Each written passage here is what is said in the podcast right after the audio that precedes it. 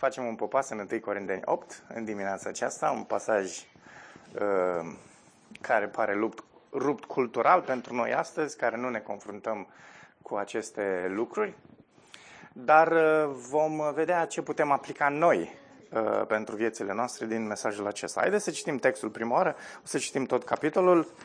Uh, ar fi frumos dacă am citit tot de la 8 la, la 8 la 11, dar Uh, e un pasaj întreg aici. Uh, Pavel abordează problema asta a uh, mâncării sau a cărnii care era jertfită idolilor. O abordează în, tot, în toată secțiunea aceasta și o cuplează împreună cu libertatea, libertatea creștină și uh, drepturile pe care noi le avem ca și credincioși. De fapt, ăsta este cuvântul care apare în greacă, în NTR, traduce în, cap, în, verset, în capitolul 9, traduce drepturile mele ca apostol. Uh, este un cuvânt, este mai bună traducerea decât libertate, cel puțin în textul de aici. Există niște drepturi, drepturi pe care uh, le avem ca și credincioși și uh, ele vin în discuția aceasta pe care Pavel o poartă aici despre ce se întâmpla în Corint. Hai să citim textul și apoi o să mai povestim despre toate astea. Cu privire la ceea ce este jertfit idolilor, între ghilimele, apare în uh, ESV, de exemplu, este una dintre versiunile din uh, engleză, folosite de foarte mulți reformați baptiști, apare în ghilimele pentru că pare că este, după părerea multora, un alt slogan care era în biserica din uh, Corint. Numai că Pavel adaugă ceva, pare că sloganul era știm că avem cunoaștere și Pavel zice știm că toți avem cunoaștere, pare ironic, uh, în, în, în întreaga secțiune, o să vedeți imediat, o să discutăm despre asta.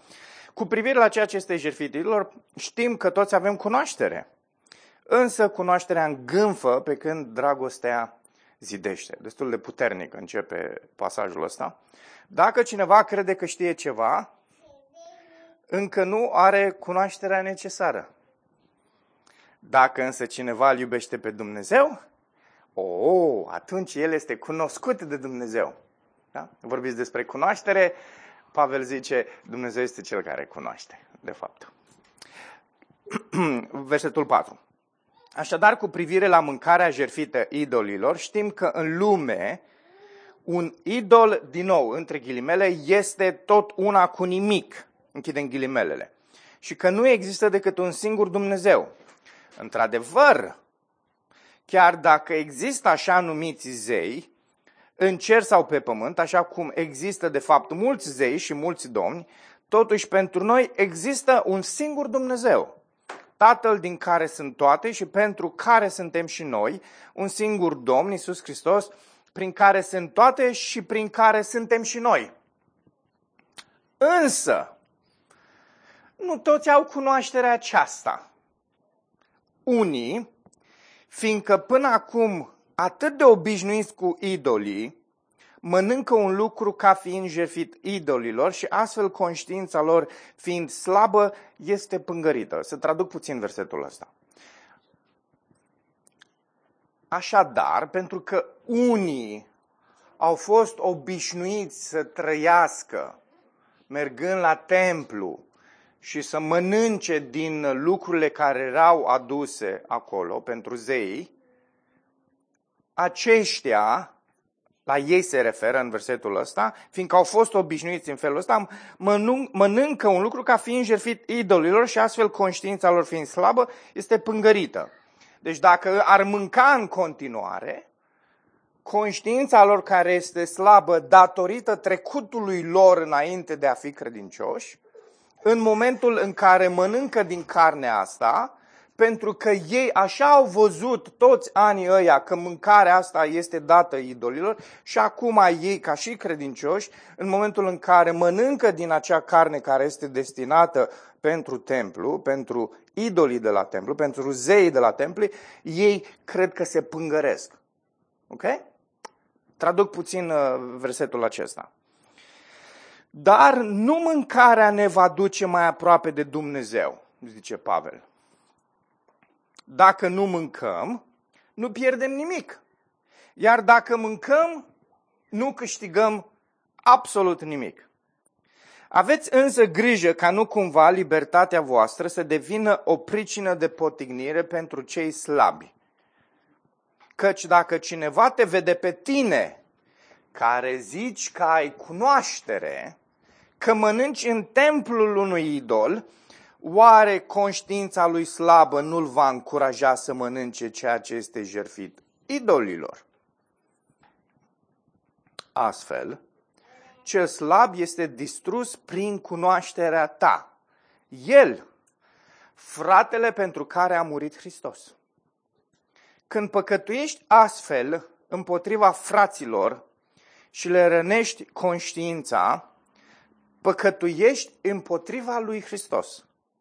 De aceea, dacă o mâncare îl face pe fratele meu să se potignească, atunci nu voi mânca niciodată carne, ca să nu-l fac pe fratele meu să se potignească.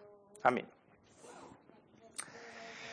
Pare că această discuție despre mâncare este despre carne, de fapt. În versetul 13 ați observat, zice, de aceea nu va mânca niciodată carne. Okay? Suntem în secțiunea aceasta a cărții în care Pavel abordează niște întrebări și niște nedumeriri ale corintenilor. Vă voi tot spune asta că vreau să uh, rețineți bine despre ce este cartea asta 1 Corinteni. De la uh, uh, 1 la 6 abordează niște lucruri pe care Pavel le aude de la cei care au Chloei și cei care probabil că au venit în vizită la el, doi dintre prezbiteri posibil, Uh, la sfârșitul cărții apare aspectul acesta de vizita celor doi frați. Probabil că au auzit de la ei despre elementele acestea care se întâmplă, despre lipsa de unitate, despre incest și despre litigii care există între frați. Și le abordează, 1-6. Păi, de la capitolul 7 până la sfârșitul cărții, abordează anumite întrebări pe care se pare că cei din Corint l-au pus într-o scrisoare lui Pavel. Și au trimis scrisoarea aceasta și Pavel abordează acum întrebările pe care îi le au. Una dintre întrebări a fost cu uh, precădere despre această temă a cărnii care veneau din, uh, din temple, care era jertfită idolilor. Și uh, Pavel abordează în întreaga secțiune aici, de la 8 până la 11, această problemă. Însă, așa cum ziceam uh, și în mesajele uh, anterioare, există niște sloganuri, slogane, cum vreți, uh, care se tot uh, uh, perindau prin biserică și în, chiar și în textul nostru de astăzi există cel puțin două dintre aceste uh, slogane, motouri, uh, expresii care uh, erau prin biserică. Acum, interesant este că Lucrul ăsta se întâmplă în general în biserici. Ascultați, nu vă uitați la biserica din Corint și spuneți, băi, ce oameni plini de sloganuri, știi? Parcă era doar o biserică politică acolo. Nu. Se întâmplă în orice biserică. În, în orice context, în orice comunitate există expresii, credințe pe care oamenii le dezvoltă. Uh, tradiții care se nasc din credințele acestea. Ideea este că noi, ca și biserică, trebuie tot timpul să ne cercetăm și să ne gândim dacă credințele sau tradițiile care se dezvoltă sunt unele biblice. Uh, pare că biserica din Corint nu a meditat prea mult la lucrul ăsta, deși se pare că a fost uh, preocupată de asta deodată ce a scris lui Pavel și a pus întrebări cu privire la diverse uh, aspecte care se întâmplau, se întâmplau în biserică. Dar să știți, dragilor, că sunt multe credințe care se văd în sânul unei comunități sau în mijlocul unei comunități prin practici și prin tradiții pe care uh, oamenii le au. Uh, uh, am tot pomenit una dintre ele, de exemplu, în unele biserici din Ardeal, doar văduva, doar o văduvă poate să pregătească pâinea pentru cină. Uh, ea nu poate fi cumpărată de la un magazin, ea nu poate fi făcută de o familie, ea nu poate fi făcută de o soră necăsătorită, ea trebuie să fie făcută de o văduvă. Acum, practica aceasta sau tradiția aceasta vine dintr-o credință pe care ei ca biserică o au. Și care este credința? Că s-au uitat în Vechiul Testament la anumite texte și au interpretat textele alea în lumina în care au vrut ei și au ajuns la tradiția aceasta. Sau că vinul care rămâne de la, uh, rămâne de la uh, cină trebuie să fie turnat la rădăcina unuia dintre pomii din curte. Uh, iarăși, practica asta, de fapt, nu și are rădăcinile niciun text din Vechiul Testament, ci este pur din, dintr-o practică ortodoxă, care se, în unele biserici ortodoxe există. Ehm, acum, vedeți, astea sunt doar, doar două tradiții, dar sunt o grămadă de tradiții și o grămadă de obiceiuri care bisericile le dezvoltă. Ajung chiar bisericile, ajung, ajung să repete niște expresii de-astea care devin niște sloganuri, știi? Și ele arată credințele care se practică, care există în mijlocul oamenilor. În fine, Uh, să vă introduc puțin în problema de astăzi. Biserica secolului 21 în niciun fel nu se confruntă cu această uh, nedumerire a consumului de carne jertfită la temple păgâne. Nu? Decât în Asia. Există problema asta. Unde merg eu acolo? În India există problema asta. În parte, uh, ce să faci cu carnea care a fost adusă la, uh, în templele hinduse și bă, se vinde, deși ea nu se vinde, de aceea am zis că doar în parte, doar dacă ți s-ar da, că nu mai există tradițiile și nu mai există uh, uh, societatea și cultura care exista în perioada aceea din Corint și despre care o să discutăm puțin imediat. Puțin, uh, pu- puține lucruri în dimineața aceasta. Sunt foarte multe detalii istorice, dar nu vreau să intru în ele. Uh, în bine, Biserica secolului 21 nu se mai confruntă cu astfel de problemă. Uh, putem să luăm diverse aspecte și să vedem diverse fațete ale textului ăsta și să spunem, a, uite, e problema alcoolului sau uite, e problema filmelor uh, fără acordul părinților, ce faci dacă nu este cu acordul părinților, te uiți, te uiți doar la, uh, doar la filmele cu audiență generală și ascultați, discuția e foarte interesantă despre aspectul ăsta și mi-ar plăcea să am timp să dezvolt mai mult. Te uiți la un film cu crime? Da sau nu? te uiți la un sport în care există corupție și știi că există corupție. Noi nu ne gândim la detaliile acestea, dar uh, sunt unii care sunt atât de legaliști, subliniez doar aspectul ăsta, în care se duc pe textul ăsta până în astfel de, până în astfel de chestiuni. Știi? Că nu-mi iau televizorul nu știu care sau nu-mi iau marca nu știu care peste, pentru că e făcută de cineva care știu că a curvărăsit. Uh, da? Și sunt tot, felul de, sunt tot felul de chestii, știi? Tot felul de chestiuni care, care apar. Uh, în capitolele acestea, cam tot pominidele, de la 8 la 11, apar trei împrejurări în care, de care se loveau creștinii din perioada aia. Vi le enumăr. Prima, în capitolul 10, dacă vreți să vă uitați, 27-30, notați-vi-le și puteți să vă uitați acasă cineva te invită din comunitate, din comunitate necredincios, te invită la masă, uh, pe care o dă în cinstea unui zeu. Zeu căruia el îi se închină. Da? Și existau astfel de împrejurări în societatea aceea în care aveai un vecin pe care vrei să-l evangelizezi, vrei, să, vrei să-l prezinți pe Hristos și la un moment dat te invita la o, o, o cină, pe un banchet pe care el îl dădea uh, pentru, uh, la el acasă pentru zeul acesta.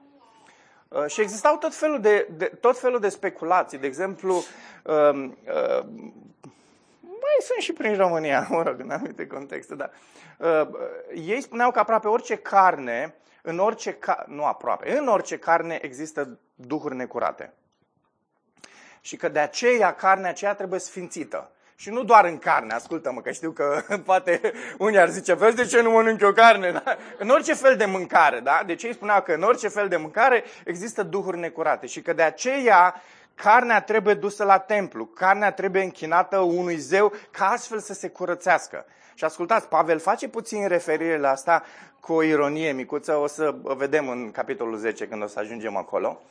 Uh, Ă, dar mai sunt și astăzi. să știți, unii oameni care cred că există duhuri necurate în mâncare și când se roagă, zic, Doamne, te rog să cureți Tu de toate duhurile în mâncarea asta. Uh, ai auzit? Nu? Nu. da, mă rog, dar uh, ascultați, duhurile nu stau în carne, ok? Uh, dar asta era practica culturală, religioasă, în acea societate. Și ascultați, încă de la început, vreau să rețineți un lucru despre Corint. Și în mod special, zona aceea, greco-romană, societățile, orașele, comunele, localitățile erau, erau îmbibate de, de, o, de o infuzie uh, religioasă socială. Adică nu exista conceptul singular de social. Domne, mă duc să văd un film de teatru, un film, un film la teatru. Mă duc să văd un film, mă duc la o piesă de teatru, mă duc să, să fac o chestie socială, mă duc la, uh, mă duc la un club social, mă, uh, mă duc la o, la Uh, la o familie și am o seară frumoasă în familie, o chestie socială. Nu, nu exist, pentru ei nu exista conceptul ăsta. De fiecare dată când era un aspect, cum ar fi pentru noi social, la ei era cuplat cu un aspect religios. Adică, chestia asta că mă invită cineva la masă, la ei, când te invita cineva la masă, te invita cineva la masă, era cuplat cu vreau să petrecem și să uh, avem un timp social, dar existau aspecte religioase care erau implicate acolo. O mâncare care trebuia curățită, o, o care trebuia închinată, adică tot timpul erau aspectele acestea ale închinării, aspectele astea ale, ale zeilor, care erau prezente în, în tot ce însemna social. Ascultați, noi, ne, noi nu înțelegem aspectul ăsta. Dar era foarte dificil pentru biserica din Corint și pentru toate bisericile neamurilor din perioada aceea. Pentru că dacă te izolai religios, te izolai social. Ascultați, noi nu ne gândim la aspectul ăsta. Dacă te izolai religios, că spuneai, eu mă închin doar lui Hristos și eu nu vreau să am nicio legătură cu niciun zeu, nu vreau să mă atingă, nu vreau să ating nicio mâncărică, nicio asta care a fost, dacă asta era atitudinea ta, înseamnă că nu participai din punct de vedere social la nicio întâlnire. Ascultați, am citit pentru uh, convingerea mea zeci de comentarii ale teologilor și istorici pe problema aceasta, că am zis că nu vreau să prezint un argument uh, greșit. Asta era situația. Situație foarte dificilă. Adică e frumos că noi uh, m-a invitat, uh, am prieteni foarte mulți necredincioși, mă invită la masă, nu trebuie să-mi pun niciodată problema că el a închinat uh, mâncarea aia la nu știu, nici măcar nu trebuie să-mi pun problema, să mă gândesc la aspectul ăsta. Oricum nu m-aș gândi în general, dar o să ajungem și la aspectul ăsta al libertății, dar nu în mesajul de astăzi, că Pavel nu vrea să se concentreze pe aspectul ăsta în textul din capitolul 8, o să se concentreze în capitolul 10 pe libertatea creștinului. Dar uh, noi nu ne punem problema asta. Nu ne punem. Că nu, nu ne gândim că ne ducem să... Uh, mă duc să mă întâlnesc cu un prieten, să mâncăm împreună și mă pune să mă închin la nu știu ce idol al lui. Nu există conceptul ăsta pentru societatea secolului 21. În fine, a doua, a doua posibilitate, că mă lungesc prea mult, am vrut să trec repede prin asta, a doua era carnea care se vindea în piețe. Verse, uh, capitolul 10, 25-26. O să ne uităm la textul din, uh, la capitolul 10, o să ne uităm uh, în curând. Ehm, acum, ascultați, era foarte greu să-ți dai seama din piață care carne era sau nu era închinată. N-aveai de unde să știe. Uh, și dacă vroiai să mănânci carne, puteai să-ți iei doar din piață. Adică nu ți-ai fi permis să te duci să iei o vită întreagă și să o tai și să o mănânci tu. Uh, gândiți-vă că cei mai mulți teologi vorbesc, de exemplu, despre situația celor săraci care nu mâncau niciodată carne decât la astfel de banchete. Când erau invitați la familii sau când, erau, când ajungeau la templu, un templu. Astea erau singurele momente în care ei mâncau carne, cei săraci. Și atunci, dacă vreodată ar fi vrut să mănânce carne și să nu se ducă la unul dintre aceste banchete sărbători, uh, singura, singurul loc din care ar fi putut procura carne era din piață. Problema e că ajungeai în piață, nu aveai de unde să știi. Nu aveai de unde să știi. Uh, majoritatea sunt de părere că cam toată carnea care era în, în piețele acestea venea, provenea într-un fel sau altul, fie de la banchete care erau la casele oamenilor și nu mâncau toată carnea și atunci o trimiteau către piață, fie de la temple, de asemenea, preoții nu, nu, nu foloseau toată carnea care li se dădea, era carnea care venea, care era adusă pentru jertfă și atunci o trimitea către piață. Nu aveai de unde să știi. Nu aveai de unde să știi de, la, de, de, unde, de unde este carnea aceea. Apoi a treia situație apare în capitolul 8, la care ne vom uita astăzi, este eveniment, sunt, uh, se referă la aceste evenimente social-religioase care aveau loc la templu, la templurile păgâne. Acum, câteva detalii despre aspectul ăsta. Uh, întâlnirile de obicei nu se țineau în templul propriu-zis. Existau niște încăperi adiacente pe care templurile păgâne le aveau.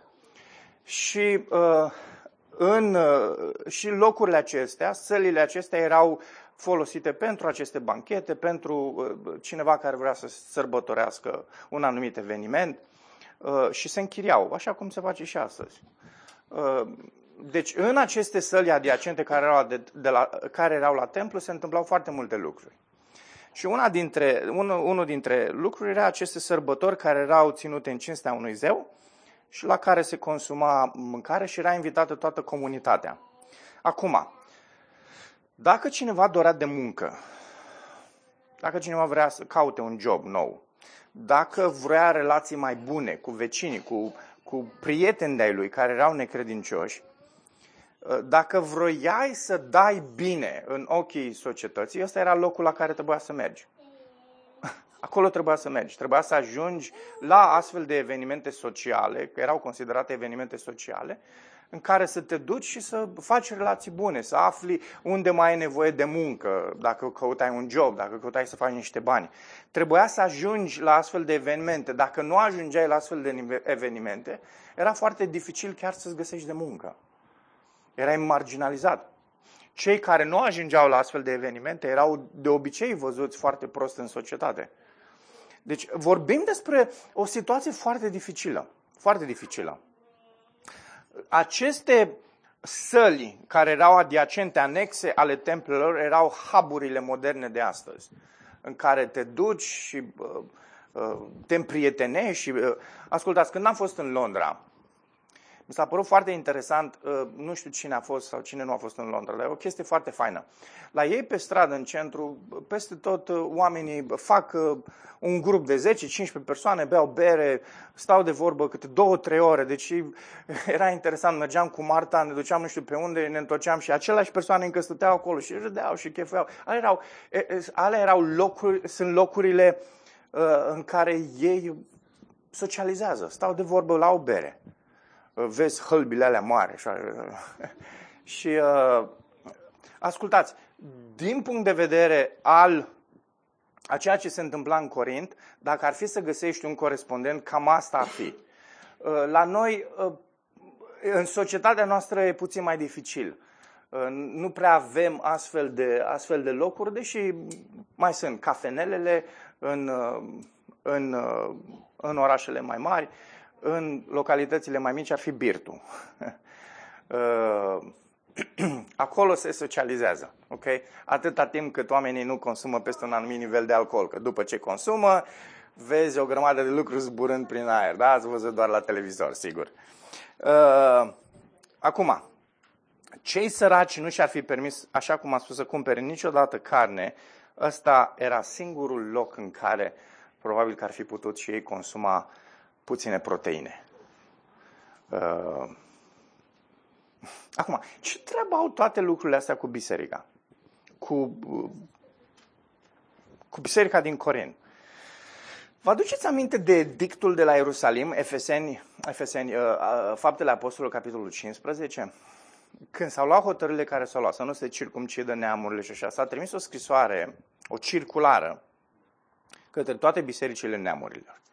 Și unul dintre elementele care erau incluse acolo era ca neamurile să nu se atingă de lucrurile jerfite idolilor. Asta era unul dintre lucruri care biserica din Ierusalim l-a trimis pe această circulară. Acum, ea a ajuns inclusiv în Corint. Mai mult decât atât, în capitolul 1, și ne dăm seama, cum citim capitolul 1, capitolul 2, care existau probabil oameni care proveneau din zona aceasta a Ierusalimului, care, care veneau și vorbeau despre, despre uh, curăția iudaică. Știi că ei nu se ating de mâncarea asta, nu se ating de asta, nu se ating de asta. Ceea ce a creat un context foarte, foarte greu pentru cei care proveneau dintre neamuri. Ce facem? Cum procedăm? Uh, am nevoie de un job? Trebuie să mă integrez social? Uh, trebuie să cunosc oameni noi? Dar dacă mă duc acolo, există mâncare care e jertfită idolilor, am primit circular asta, știu că nu am voie să mă ating de, de mâncarea asta, ce, ce pot să fac? Cum pot să, cum pot să aduc lucrurile într-un echilibru? Hai să ne uităm la capitolul 8. Asta e, v-am prezentat toate detaliile astea ca să înțelegeți puțin la ce context ne referim. Pavel abordează în capitolul 8, uh, discută cu două grupuri de oameni din biserică. Avem grupul, așa cum îl numesc cei mai mulți teologi, cunoscătorilor, între ghilimele. Ei sunt cei care cunosc toate lucrurile. Uh, și apoi îi avem pe frații care sunt mai slabi, frații care au trăit în idolatrie, care au trăit uh, într-o stare depravată, înainte să se întâlnească, să se întâlnească cu Hristos, l-au primit pe Hristos, dar ei nu sunt cunoscători ca ceilalți și încă conștiința lor este slabă. Da? Nu au o conștiință tare, educată. Și Pavel discută cu aceste grupuri de oameni, cu cei care sunt cunoscători, ei care le știu pe toate, și cei care au conștiința slabă. Ce faci într-un astfel de context în care, într-o astfel de biserică în care iei pe ambii cunoscătorii? Îi avem și noi în bisericile noastre. Sunt plină biserici de oameni care știu toate lucrurile. Uh, nici nu se urcă bine păstorul la învon și deja a știut predica și iese afară. Și iai și pe alții săraci care intră pe sub scaune de frică, nu mai știu ce să facă, că se uită la, la el, se uită la, la el conștiința tot timpul încărcată, slăbuți nu prea studiază, că n-au timp, lucrează. Știi? Și atunci iai pe oamenii ăștia în biserici. Ce faci? Că Pavel vorbește cu ei. Hai să vedem care e argumentul lui Pavel din acest capitol. Uh, el zice, așa, bă scurt, vă dau, vă redau. Acționează într-un mod în care să zidești pe frați. Okay? Și vorbește în mod special cu cunoscătorii. Da? Acționați, faceți lucrurile într-un mod în care să, zidiți, să le zidiți credința fraților, în general. Uh, uitați-vă în versetul 1. Cu privire la ceea ce este jertfit idolilor, idolilor, știm că toți avem cunoaștere. Okay. Uh, acum, te întrebi,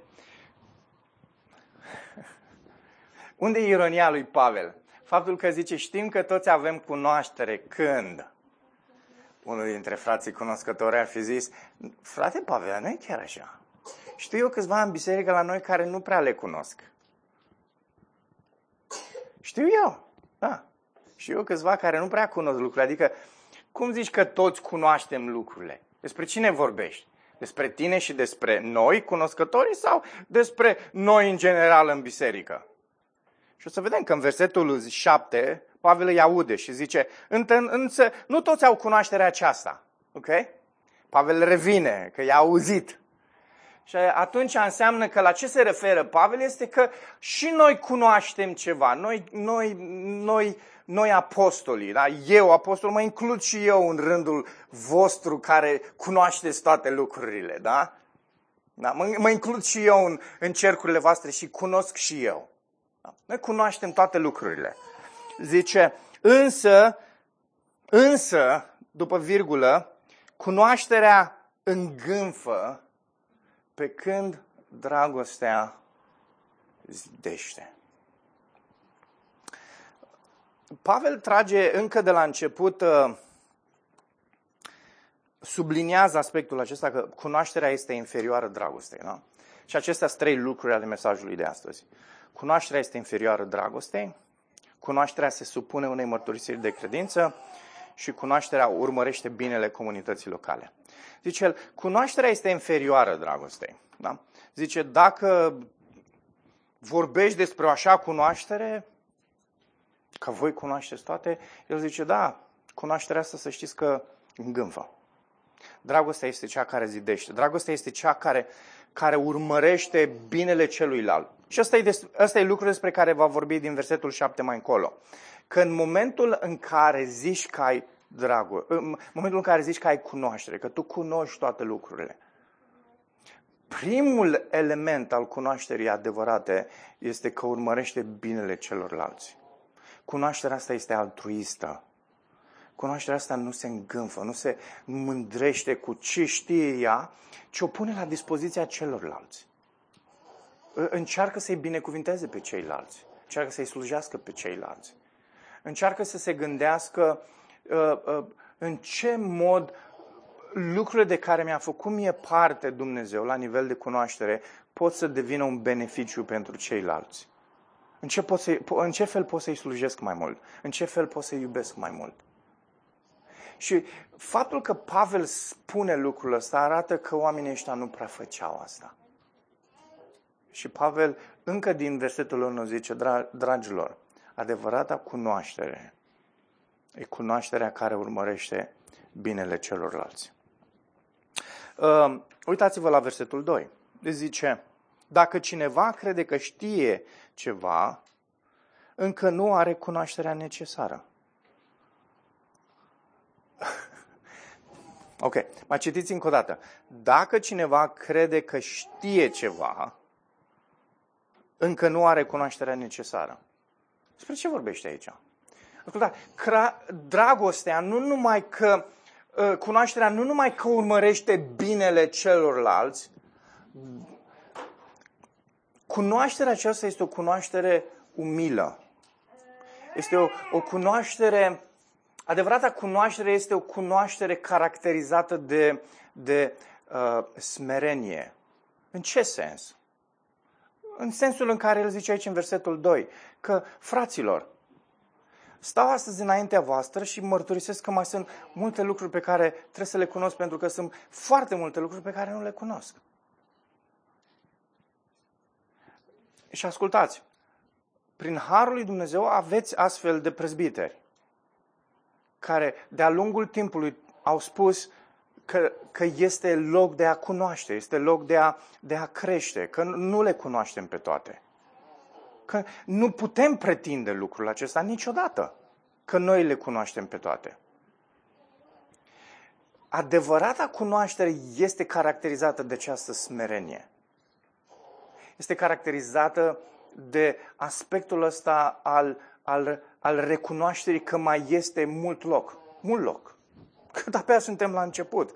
Că cunoaștem și noi câteva lucruri, dar că mai este mult spațiu de creștere.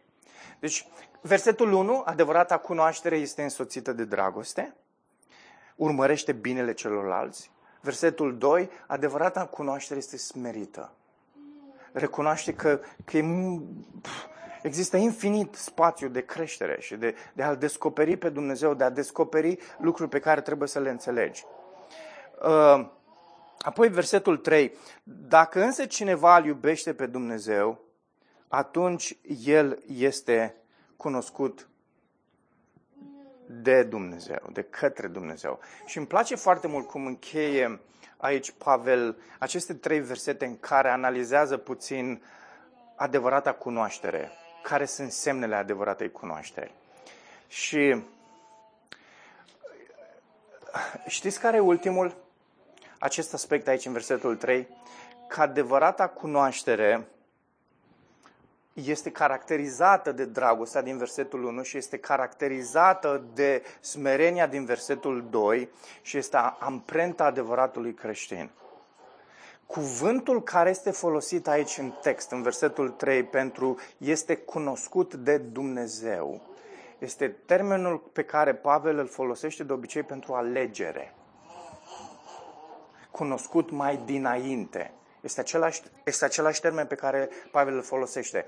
Deci ce zice Pavel aici este că cel care are adevărata cunoaștere, care poate să spună care are adevărata cunoaștere, urmărește binele celorlalți. Voi accentua lucrul ăsta că e important. Urmărește binele celorlalți, este smerit, recunoaște că mai este mult loc și Dumnezeu l-a ales din veșnicie. Dumnezeu l-a cunoscut din veșnicie. De aceea se vede amprenta dragostei și se vede amprenta smereniei în viața lui. Pentru că Dumnezeu și-a pus, și-a pus pecetea peste omul acesta. E, e absolut fenomenal modul în care descrie Pavel aici. Apoi, în, a doua, în, în partea asta a doua, de la 4 la 6, vedem că cunoașterea se supune unei mărturisiri de credință. Hai să citim tot paragraful încă o dată. Așadar, cu privire la mâncarea jertfită idolilor, știm că în lume un idol este tot una cu nimic. Ascultați, Pavel zice acum, adică pare că prezintă așa uh, uh, uh, că e de acord cu cei care zic noi cunoaștem toate lucrurile, da? Vedeți ce spune? Așadar, cu privire la mâncarea jertfită idolilor, știm că în lume un idol este tot una cu nimic. Măi, oameni buni, cum puteți să vorbiți despre idoli? Idolii nu există. Sunt ireali, zice Pavel. Idolii nu există. Și pe ce își bazează el argumentul ăsta? Pe, pe șema, pe Deuteronom 6 cu 4, că Domnul Dumnezeul tău este singurul Dumnezeu. Asta spune tot Vechiul Testament. Da? Creștinismul își pune bazele pe, pe, pe, pe aceste credințe iudaice. Da? De mulți zic că iudeo-creștin. Da? Mă rog, dar în nou legământ nu există conceptul acesta. Uh, este noul popor al lui Dumnezeu care e punct. Uh, dar exist, există această concepțiune că Dumnezeu este singurul Dumnezeu, că nu, idolii sunt ireali. Și Pavel aduce, aduce în abordare, aduce în argumentare lucrul acesta. Deci cum puteți să vorbiți despre idol fraților mai slabi? da, știu că conștiința voastră vă zice ce vă zice, dar nu există idoli. Și el zice asta. Și că nu există decât un singur Dumnezeu. Versetul 5. Într-adevăr, chiar dacă există așa numiți zei între ghilimele în cer sau pe pământ, așa cum există de fapt mulți zei și mulți domni, okay? totuși pentru noi există un singur Dumnezeu, Tatăl din care sunt toate și pentru care suntem și noi și un singur Domn Iisus Hristos și prin care sunt toate și prin care suntem și noi. Iar cei mai mulți teologi sunt de părere că acest verset 6 este rupt realmente dintr-o mărturisire de credință care circula deja prin, perioada, în, prin prima biserică, începuseră să lucreze la o primă mărturisire de credință a bisericii creștine și a luat un articol de acolo realmente Pavel. Și a zis, asta este ceea ce credem noi, că este un singur Dumnezeu, că este un singur Domn, Isus Hristos și atât. Idolii, da, Oamenii spun că există idoli, oamenii își fac Dumnezeu, oamenii își fac domn. E frumos cuvântul ăsta, domn, pe care îl folosește aici. Chiar vine din, din, din toată această uh, mitologie uh, romană și grecească care era în perioada aceea. Dar noi știm că nu, ei nu există. E un concept fals asta de idol, că nu există decât, decât Dumnezeu. Dumnezeu este adevărat, doar El este Cel care există. Și interesant că modul în care Pavel punctează aici, uh, dacă s-ar fi, s-ar fi oprit la versetul 6 cumva, probabil că acei frați cunoscători ar fi zis, vedeți, dragilor, v-am zis noi că ăștia nu există. Cum să existe idoli? Las, faceți ce vreți. Dar Pavel nu se oprește aici. Pavel nu se oprește aici.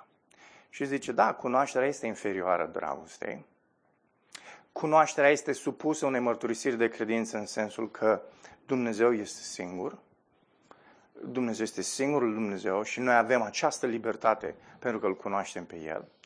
Dar, dar, zice el, cunoașterea urmărește binele comunității locale. Și zice, fraților, știm că nu toți au cunoașterea aceasta, adică care cunoaștere? Care cunoaștere? Versetul 6? Nu. Că dacă ar fi versetul 6, înseamnă că s-ar referi la necredincioși. Dar în pasajul acesta el vorbește cu niște credincioși, posibil credincioși, biserică locală. Și atunci probabil că atunci când spune cunoașterea aceasta se referă la acei frați care spun că cunosc toate lucrurile și spune mai sunt printre voi care nu cunosc toate lucrurile, cei care au voința, puțin, voința care au uh, conștiința puțin mai slabă și ei nu cunosc aspectele de libertate și nu cunosc aspectele astea despre care vorbiți voi. Ei nu cunosc lucrurile astea. Ei cunosc că există un singur Dumnezeu, cred în această mărturisire de credință, dar mai au mult de crescut. Și zice, hai să vedem ce facem cu frații ăștia. Zice Pavel, hai să vedem ce facem cu ei. Zice, unii fiindcă până acum atât de obișnuiți cu idolii mănâncă un lucru ca fiind jertfit idolilor și astfel conștiința lor fiind slabă este pângărită, dar nu mâncarea ne va duce mai aproape de Dumnezeu. Dacă nu mâncăm, nu pierdem nimic. Chiar dacă mâncăm, nu câștigăm nimic. El introduce în expresia asta ceea ce vrea să spună. Prin prima parte zice, da, idolii nu contează, idolii nu există, de aceea dacă, nu mă, dacă mănânci nu e nicio problemă. Dar dacă mănânci, de asemenea nu este nicio problemă. Totuși, totuși, pentru că există frați care nu cunosc lucrurile acestea, hai să luăm în considerare următorul lucru. Dacă frații aceștia, care o viață întreagă s-au dus la templu și când li se punea acea mâncare pe masă, ei știau că mâncarea aceea este închinată unui idol. În ce fel, dacă frații ăștia îi trimite acum în templu, acum, și le pune mâncarea asta în față, nu cumva vor zice același lucru, că mâncarea aia este închinată idolilor. Au făcut o viață întreagă lucrul ăsta. Ascultați. Ascultați.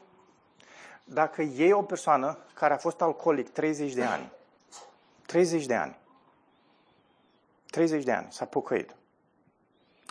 Și îi zici, frate, te-ai pocăit, slavă Domnului, ești liber acum de alcool. Știi? Și zici, hai cu mine la o petrecere, știi? mergem la niște frați în credință, îl cunosc pe Domnul, ăștia stari, știi? Și ajung acolo și ăștia au puțină vodcă, au niște bere, dar ei consumă, că sunt cunoscători, ei consumă cât trebuie. Dar fratele ăsta care de-abia, abia s-a întors la Domnul după 30 de ani de alcool și cărări și șanțuri și așa, vede vodka aia, știți ce și aduce aminte? De birt. Zice, bă, ce momente speciale aveam eu la Birt, când îi trăgeam vreo 3-4 pahare de alea, dacă nu cântam la fel ca cel mai tare tenor din lume. Nu, nu exista. Nu stătea nimeni în față. Și ascultați, fratele ăla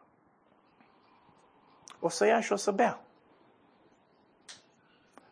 Și o să bea. Și o să bea. și dacă nu bea acolo de rușina fraților, se duce acasă și zice, a, bă, m-am dus la frații ăștia cunoscători și stare.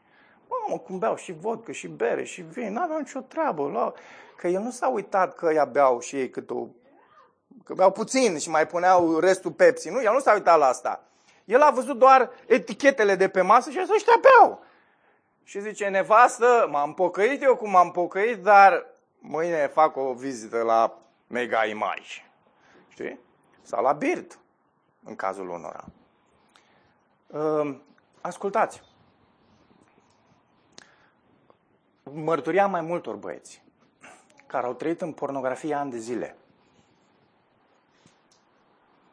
Și au venit la biserică și au văzut domnișoare sau doamne în față care cântă cu niște fustițe cam atât. Știi? Adică dacă se mișcau puțin mai mult și niciun fel, niciun, mă opresc aici, niciun fel de decență. Frații ăștia mi-au mărturisit că toate imaginile lor pornografice de ani de zile pe care le-au avut înainte să se pocăiască, le-au revenit toate în minte deodată când au văzut-o pe sora aia.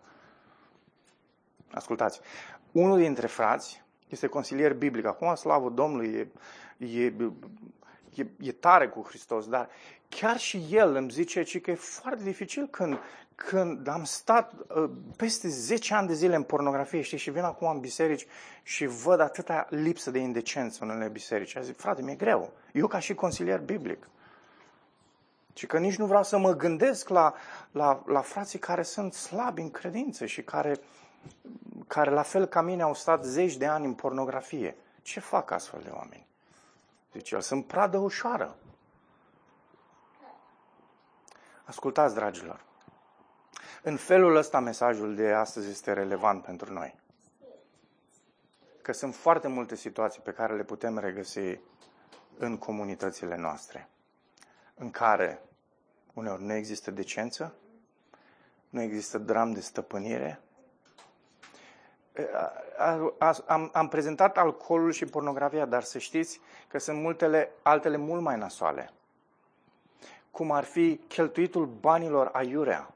Te duci în bisericile din diaspora și fraților ăștia investesc 10, zeci de mii de euro ca să-și mărească parcările auto ale bisericii pentru că trebuie să vină cu mașinile de 100-200 de mii de euro.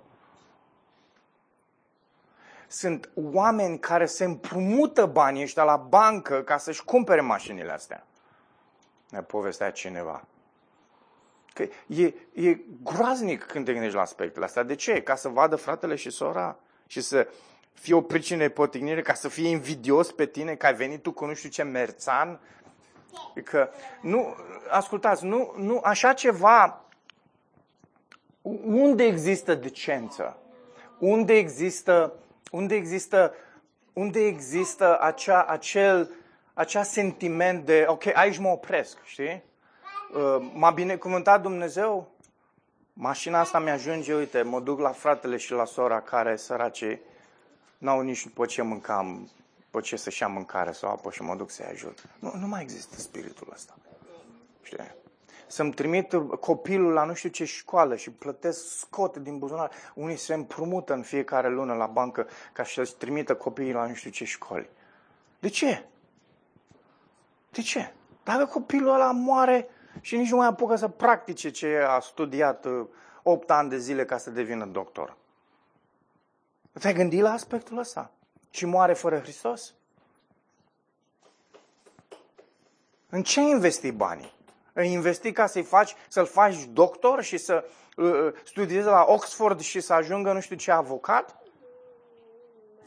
Unde? Ce ar da un, om, un om pentru sufletul lui? Își pierde sufletul, măi frate. Aia e mai important decât să-l trimiți la Oxford și să investești în direcția aia. Hai să mergem mai departe cu textul nostru, că m-am dus prea mult în aplicație. Aveți în grijă, grijă ca nu cumva libertatea voastră vorbește cu cei care cunoașteți toate lucrurile, să nu devină o pricină de potinire pentru cei slabi. Căci dacă cineva te vede pe tine care ai cunoaștere că mănânci în templu unui idol, oare conștiința lui slabă nu-l va încuraja să mănânce ceea ce este jertfit idolul? Ce vă spuneam? Tu, tu ești puternic, da? Tu, pentru tine nu e o problemă. Poate nici nu te-ai închinat la idol sau dacă te-ai închinat, oricum ai fost indiferent, știi? Acum te-ai întors la Domnul, tu care cunoști toate lucrurile, nu e nicio problemă pentru tine. Da, ai libertatea asta, că idolul nu e nimic, mâncarea nu e nimic, într-adevăr zice Pavel. Și dar, păi, te gândești la alții care s-ar putea să te urmeze și să rămână acolo. Ce faci cu astfel de oameni? Pavel, se gândește, Pavel spune, trebuie să te gândești la ei. Versetul 11, astfel ce slab este distrus prin cunoașterea ta. El, fratele pentru care a murit Hristos. Când păcătuiești, ascultați, dragilor, Pavel numește atitudinea aceasta a fraților ăștia mai tari păcat.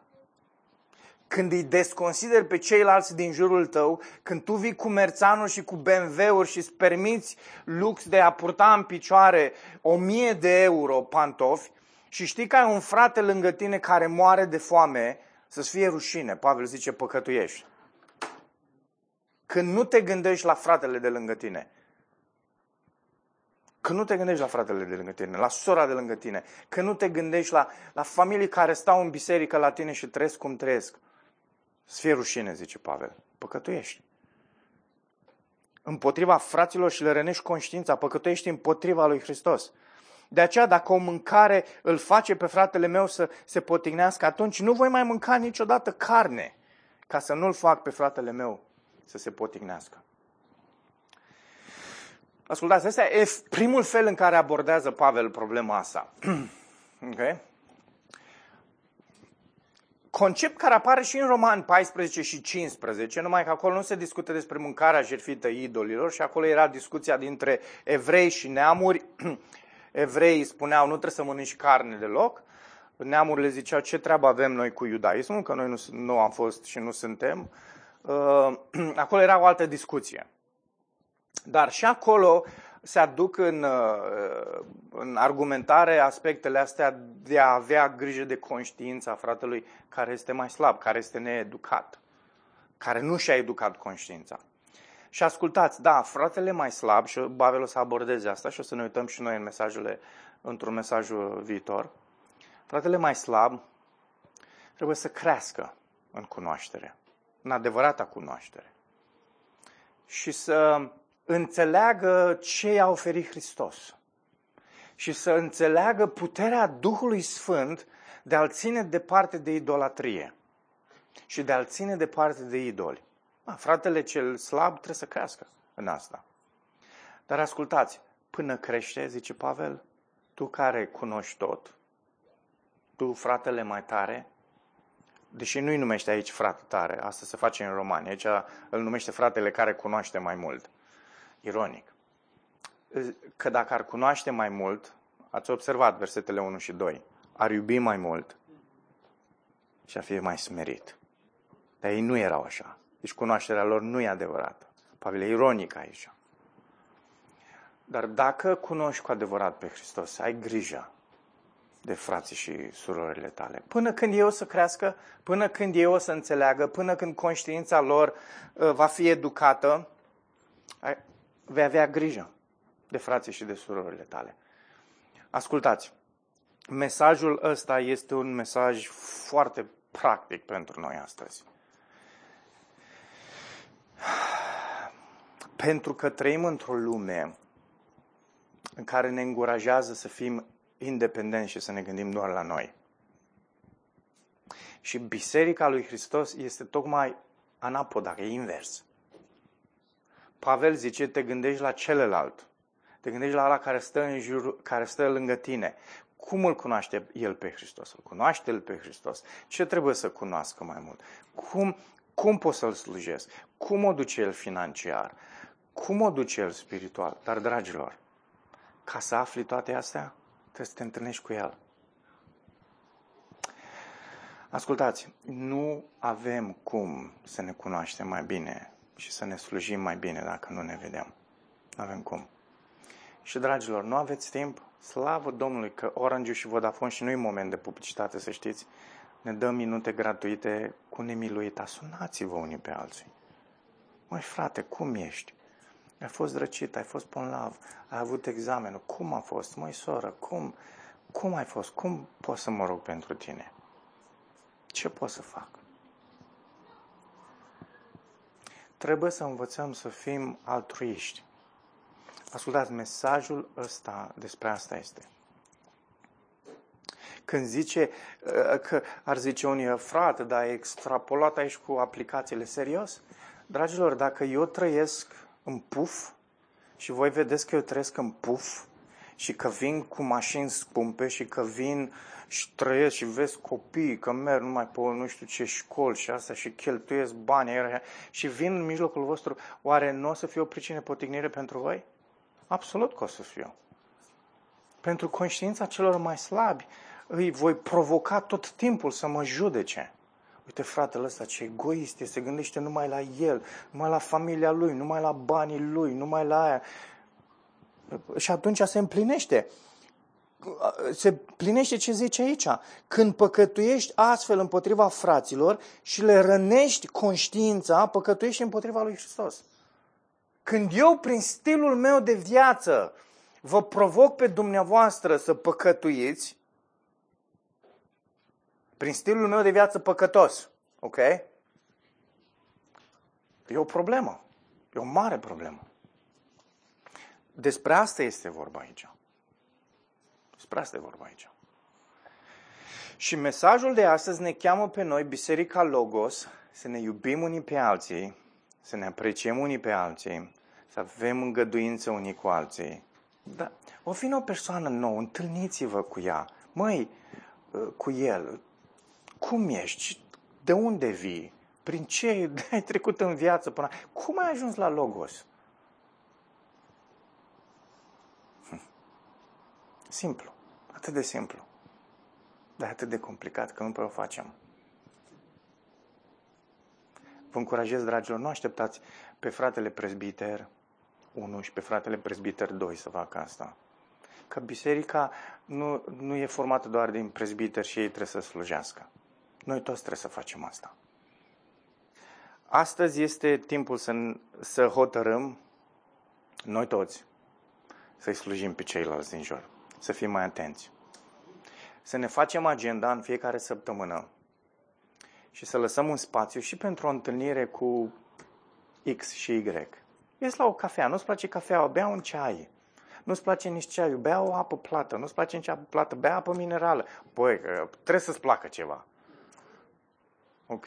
Dacă nu-ți place lichidele, sigur o să-ți placă un profiterol. Dacă nu-ți place profiterolul, sigur o să-ți placă o prăjitură cu ciocolată. Ceva o să-ți placă. Întâlnește-te pentru chestia aia. O șaorma, a zice sora Rodica. Ascultați. Dar vedeți, chiar și aici te gândești ce îmi place mie. Nu te gândești, oare ce îi place lui David să bea? O zic că ce îi place. Uh, întâlniți-vă unii cu alții. Bucurați-vă unii de alții.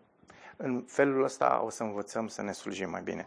Dacă ne văduvim de întâlniri, adică nu ne întâlnim, nu avem cum. Nu avem cum să ne slujim, nu avem cum să ne cunoaștem, nu avem cum să... Și ne rugăm la nesfârșit, Doamne, unește-ne, la nesfârșit ne unim, ne, ne putem ruga așa. Că ce crezi? Că Domnul o să, o să intervine El cumva și o să ne pleznească și o să ne facă timp liber și o să aducă așa cum ne-a dus la El, știi? Întâlniți-vă acum la McDonald's la ora 11, știi? Nu, nu, nu, nu, nu să facă așa. Deși dacă vrea, El poate să facă așa. Dar tocmai de suntem liberi în Hristos ca și credincioși. Și suntem responsabili să facem asta. Unii pentru alții. Așadar, iubiți-vă unii pe alții, zice Pavel. Amin? Amin.